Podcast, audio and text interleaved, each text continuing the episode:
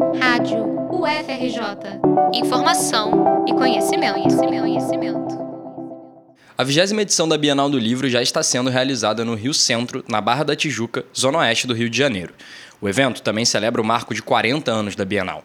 Se em 2021 o espaço e a circulação foram reduzidos por conta de um contexto ainda pandêmico, nesse ano o público já voltou com tudo.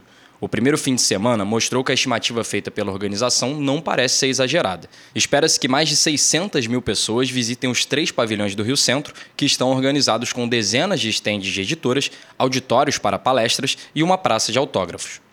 Para além dos escritores consagrados que já fazem sucesso, a Bienal do Livro também oferece um importante espaço para autores independentes em início de carreira. É o caso de Bruna Paiva, que é formada em letras pela Unirio e tem mestrado em literatura pela UFRJ.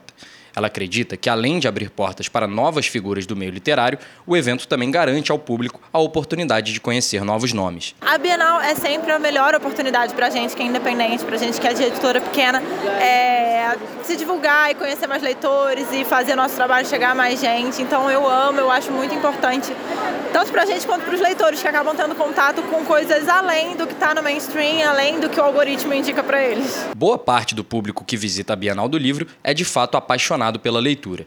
Essa paixão fez com que o número de visitantes de fora do Rio de Janeiro seja cada vez maior. Vindos das mais variadas áreas do Brasil, não são poucos os leitores que passeiam pelos corredores do Rio Centro com malas e mochilas. Muitos, inclusive, têm viagem marcada já para o fim do dia de visitação. Tatiele Cardoso, por exemplo, circulava pelo pavilhão azul acompanhada de uma mala de roda quando foi encontrada pela nossa reportagem. Ela veio de Brasília e relata que a Bienal serviu como ponto de encontro para um grupo de amigas apaixonada por leitura. Eu vim encontrar com as amigas de grupo de leitura que são de todos de vários estados e a gente pegou essa oportunidade da Bienal para se encontrar e poder comprar livros, se divertir, pegar autógrafo e é maravilhoso. E eu acho que essa oportunidade é única. Atentando para um evento cada vez mais diverso, a Bienal do Livro também tem promovido um grande número de autoras, fortalecendo a literatura direcionada ao público feminino fisioterapeuta e autora do livro Da Dor ao Prazer, voltado à saúde íntima e à sexualidade feminina, Márcia Oliveira entende que a literatura produzida por mulheres tem sido cada vez mais promovida.